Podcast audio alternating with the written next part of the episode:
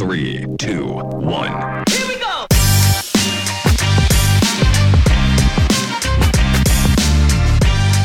You are now listening to the Shalana Fultz Talk Show, where I share stories of women who have overcome opposition and evolved into amazing entrepreneurs and powerful leaders. As a former event planner of 10 years, I am now infusing events with my exciting energy as an MC and host. Motherhood also compelled me to build a home based business. I am the founder and owner of HBCU Legacy Fashion, a kids boutique that builds awareness around HBCUs while giving back through scholarships. You can learn more at hbculegacyfashion.com. Now that we're acquainted, let's get into the show.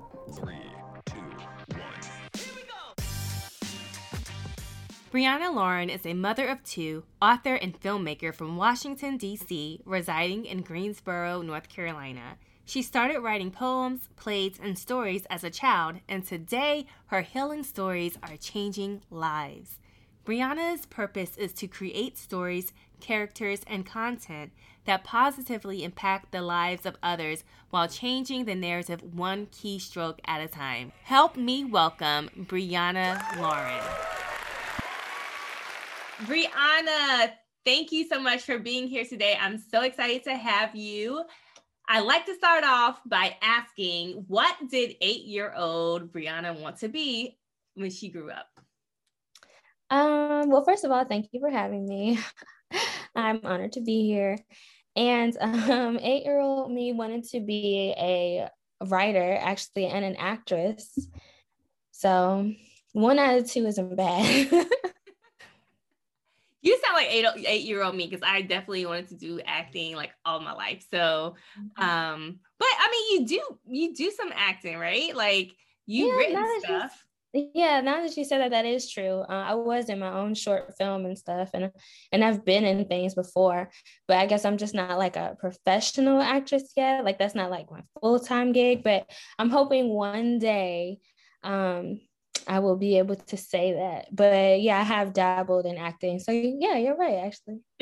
Yes, you have. So you actually are, you know, you're actually pursuing and actually doing those things that you wanted to do at eight years old. Because a lot Mm-hmm. of people, when they were like eight, they dreamed of doing something. And then I don't know if, you know, naysayers or reality, their reality or what other people thought, you know, was best for them kicked in and those dreams just kind of died. But it's great to see people like you and I like actually still following those dreams. And so I want to talk about like your books and how you became an author and just like all of that good stuff. I have a couple of your books for my kids. And the first one I think that you wrote was the um Bree Bree's brand new baby brother. And I used to read it to my son all the time. I don't even know if I was pregnant with Rosario yet. I think I don't even know if I was yet, but I know for sure once I did become when I bought it, I don't know if I was pregnant yet, but I know for sure once I did become pregnant with her, I was always reading it to him. And then when I was pregnant with Cairo, I was always reading it to Rosario because it kind of fit more. so let's Yeah. start from there. Like, you know, you're an Aggie, you went to A&T, Aggie Pride, Pride. in the same class. So let's start like from college and like what you were studying in college to becoming an author and publishing like your first book.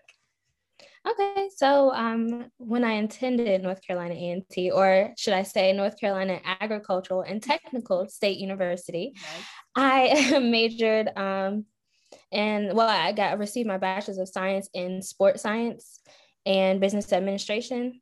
So absolutely nothing to do with writing, but uh, everything to do with like learning who I was and understanding who I was and seeing the beauty um, of being Black. And, you know, that really helped me on my journey of just really understanding who I am and finding my purpose and everything. Um, so that definitely played a huge part in that, as well as the people that I met um, at A&T, just seeing them do the different things that they wanted to do and pursuing those things. Um, even, you know, I want to say fearlessly, but I think most people don't pursue things fearlessly. They pursue it while they're afraid and they get that courage and that confidence along the way. So, and when I was in college, I really wasn't doing as much writing as I was prior to that. You know, I did a lot of writing when I was younger, when I was little, when I was in middle school, high school, elementary school, and all that.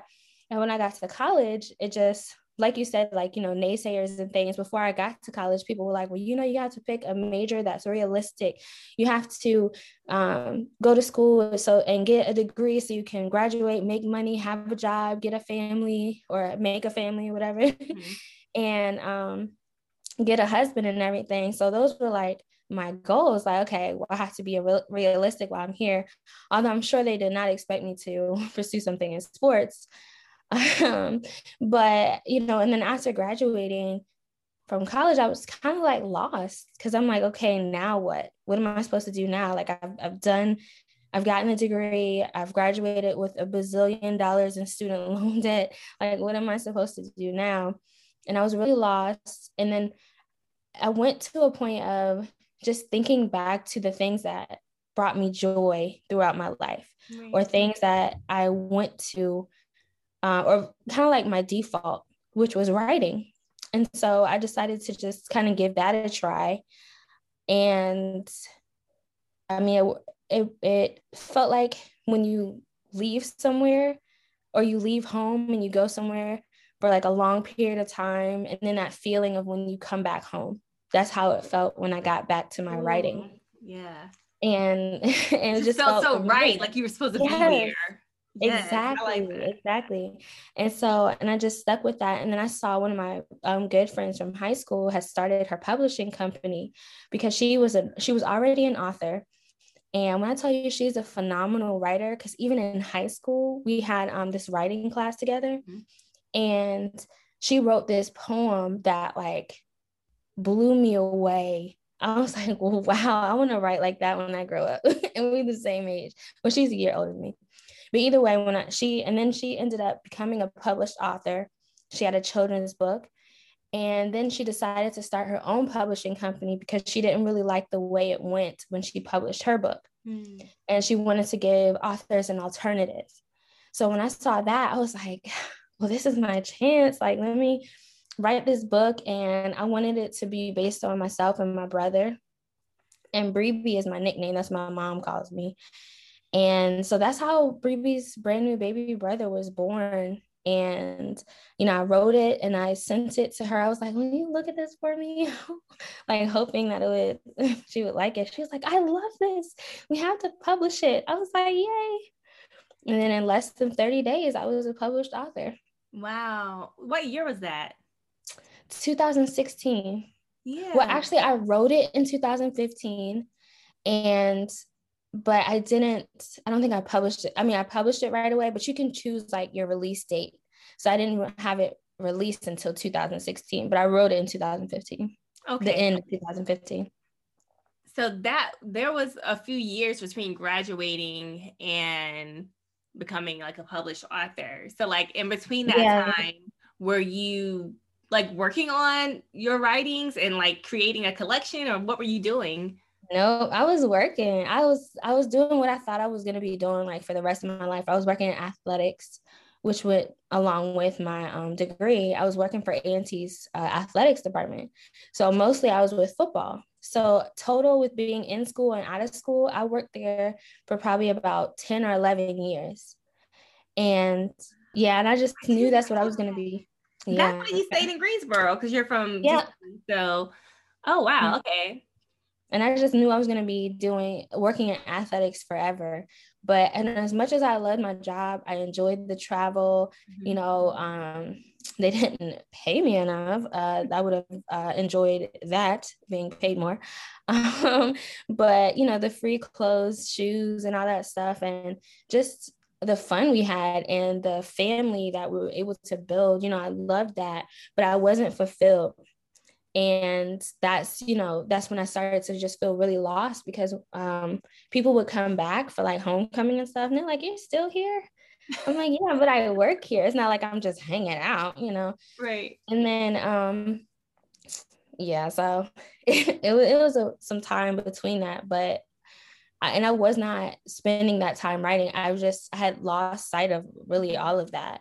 Um, I might have written here and there, but it was more like um, just to get things out on paper. It wasn't necessarily like, oh, I'm going to write a book or I'm a poet or anything like that. I was just like regular. Okay. So then at what point were you like, I have to follow this dream? Like, I can't sit here and just let it continue to die. When I found out I was pregnant with my son, who was born in 2016, um, but I found out in 2015, of course, that I was pregnant. And I was just like, man, like, how am I going to teach him to go after his dreams? How am I going to teach him how to walk in his purpose and, you know, be everything he was created to be if I'm not living that? And I wanted to be an example for him. I wanted to be like the best version of myself for my child. And um, yeah, so that's really, you know, what kind of really made me reevaluate everything and realize just how lost I was and how far I had gone from who I was, I guess. Yeah. And um, so then you wrote Pretty Pretty Brown Girl, or is it Pretty Pretty Black Girl? Yeah, Pretty Pretty Black okay. Girl. Sorry, I, I, had that one because I bought that one yeah. for my daughter. And I think that one probably came out the year she was born, like 2018, maybe. Yeah, it came out 2018. Yeah. Yeah, I believe so. Yeah. okay. So, what was the inspiration behind that book? Well, prior to writing that, I was um in a very like extremely deep depression. Mm-hmm. And I was struggling, okay? like trying to just little things, you know, trying to get out of the bed um to live my life basically, like just taking care of myself. Like I was able to do because at the time my son was um, a toddler. Uh, well, technically, I guess he's still considered one, but he was younger then. And so I was able to like do things for him. But when it came to me, it just, I just could not bring myself to do things. And I was um, also, I was pregnant with my daughter, Bella. And I was just like a mess. I didn't see like I want to say like that light at the end of the tunnel. I just felt like it was gonna be like that forever, and it was really scary because I I was I didn't tell anybody what I was going through for a long time because I figured people would just be like, oh, it's just hormones or oh, it's just because you're pregnant or whatever. But it was scary, and then I finally like told my husband because it got to a point where I was missing so much work. My um, paycheck after taxes and stuff was $26. Wow. Yeah. And at that point, I had to tell him because I, I didn't tell him before. And I was just like, I wasn't making it to work. So my, um, my checks were smaller. And so anything that um, I was helping with, you know, or helping take care of bill wise, I would just put it on my credit card. So then I was building up right all this credit card debt and and and it was just everything was just falling on me. You know i just felt like this heavy weight and i didn't think that i could deal with it on my own. And i would write like these little things to myself these little notes and stuff that just to encourage myself. And you know eventually i was able to go to therapy. I did say something. I told my husband he didn't really know what to do but he was like uh you should probably like like get help. And yeah. Right. So, but I mean, one thing he did make sure he did was he made sure every Sunday, um, no matter how I was feeling, I if I didn't want to get out of the bed, it didn't matter. He made sure we went to church like every Sunday, and that definitely helped me. And in addition, my therapist helped me because you know she was like, "It's not all in your head. You're not and you're in the you're in the right place but you're also in a safe place and we're going to heal together. Like you don't have to be afraid. You're not alone. And this is not something that you have to go through alone. I am here. You know and i was just like you know i busted out crying. I'm a softie. I was like okay. She was like i got you. And as a black woman and that's what i needed like my OB was a black woman. And so when I told her, like, hey, you know, I need help, what I, I don't feel like what I'm going through is normal. And that, you know, I'm telling her what's going on and I'm boo-hooing and stuff because I was crying in the shower because I didn't want my husband or my my son to hear me, you know, and I just felt like they deserved better. And I felt like my daughter, who I was pregnant with, deserved better. And but once I was out of that place and I looked at like the little notes that I was writing myself and like little love notes, I guess, encouraging things, I was like, wow. Like I don't even realize, I didn't realize at the time how powerful that powerful that was. But you know, just reading over them after I was out of that place made me cry all over again. And I put those in the book because I felt like those are things not only that I needed to hear as an adult, but mm-hmm. things I needed to hear, you know, growing up throughout my life, especially when I was in a lot of places where um, predominantly white spaces.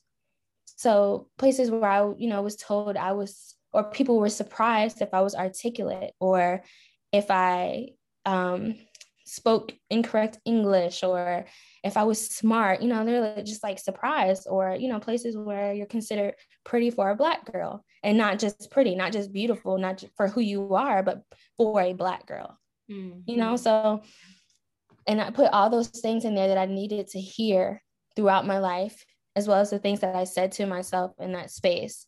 And so that book was written from a place of healing. And at first I was like, oh, not going to publish this. like, oh. And because someone told me, you know, when I read it to them, they were like, oh, well, maybe, you know, this was just for your healing and maybe it wasn't meant for a book. And then I was like, oh, maybe they're right. And then I was like, but also maybe they're wrong. so I'm going to ask Ashley, that's my publisher from my first book. Uh-huh. And she was like, no, girl, this needs to be a book. This is for somebody. This is not just for you. Right. So then she published it for me. I mean, through her um company. So that's where that wow. came from. That's a that's a really great story. Like behind, I mean, obviously during the time, I'm sure it wasn't great, but the fact that it was like a part of your healing process, and now it can help to heal like other people. Mm-hmm. I'm so glad you didn't listen to that very limited belief uh, mm-hmm. uh, because you know like you said before, people can mean well. Yeah. their mindset okay. can also be very limiting. And definitely. That's so good that you like went out and published it. So you're in a happier place and you have a, a new book. Tell me all about Edge Control. So, um, Edge Control for the Soul is a book of poetry, and that is actually like throughout my life. Um, it's poetry that's been written throughout my life. So high school, uh, college, now, and um, it just really takes it, it, it combines the journey of self-discovery with like the natural hair journey. So all of the poems have something that relate to natural hair, um, like leave-in or um, hair loss or low manipulation, just um, shrinkage, they all have titles that relate to that. And then the body of the poem relates to that as well. Um, so it's not just like random names of poem, but it, it goes with it as well. And yeah, I just, it, it really is literally my journey of self discovery in a book. And I just thought that was really cool to be able to put that together. And I did that, you know, during the pandemic. So um yeah it was really exciting putting that together and reading like my old poetry. Mm-hmm. some of it i was looking like oh i thought this was good. This is not good. This was not good. But so i picked out the good stuff and put that in there. I was like oh this is raggedy. But so the kids, all good. It, it, it may have been for the level of writer i was at that time. But now i'm just kind of like oh okay but um, but some of it was surprisingly good. I was like, oh, I wrote that. Let me, let me make sure yes. you know, my stuff. I'm over here snapping, reading my own stuff. But but yeah, that's what that is about. And yeah, I really love it because this I think there's a poem in there for everyone. Um, that every, especially black women, every black woman can relate to. Um, there's one called um, Save Your Edges and that just speaks to like not sacrificing yourself and your mental health and your well-being and just for you know for anybody really and it says in there it's not just this does not apply to like just some man this is for anyone man woman it doesn't matter. Like the, there are certain things you shouldn't sacrifice, especially for people who don't love you enough to not make you sacrifice those things in the first place. Mm-hmm. Because if someone genuinely loves you and cares about you and wants the best for you, they're they should not want you to sacrifice your mental health for them. I love it. Mm-hmm. Save your edges. That was so creative. Oh my God. so, where can these books be purchased? Uh, they can be purchased on my website, which is briannalaren.com, B R I A N N A L A R E N.com. And they're also available on Amazon, Barnes and Noble. And recently I just saw that um, Edge Control for the Soul is available on Walmart.com. I was like, what? Oh, wow. Okay. Yeah. That's yeah. so cool. I love and I self-published that one. So I was excited to see that on there. I was like, okay. You self-published this last book. Mm-hmm. Okay, yeah. Nice. Awesome. Yeah. All right. Well, I always like for everyone to leave the audience with their favorite quote or like a, a motto that they live by. Okay. So, my favorite co- quote is by Maya Angelou. I've learned that people will forget what you said, people will forget what you did, but people will never forget how you made them feel. And I think that is, I live by that. Like literally, I always try to think about how something I do is going to make someone else feel and like the ripple effect. So there's certain things I don't say, you know, because you can't take things back. There's certain things I don't do to people, even when, you know, it has been done to me. because I'm like, you never know, like, number one, what people are going through. And number two, the impact that your words or your actions will have on other people. Right. You know, and a lot of times they may not remember what they did or said to provoke that, but they remember like what you did in that moment. Yeah, that's, I agree 100%. Brianna, you are such a beautiful soul. I love that you use your writings to heal and to motivate and inspire. And thank you again so much for being here today.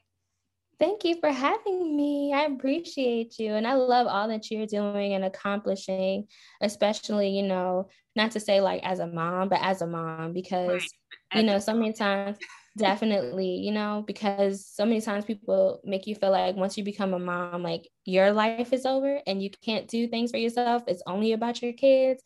And I definitely think that you are an, a prime example of the fact that that is not true. Oh, I appreciate that because I try and it's exhausting. You know it how it is. You have multiple, so it's a lot of work.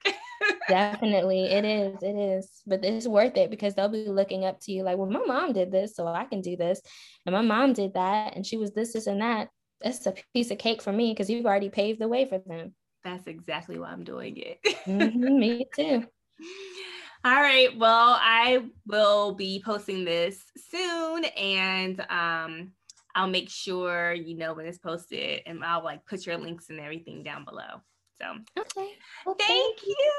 Thank you for thinking of me. Yes. Have a good day. You too. Bye bye.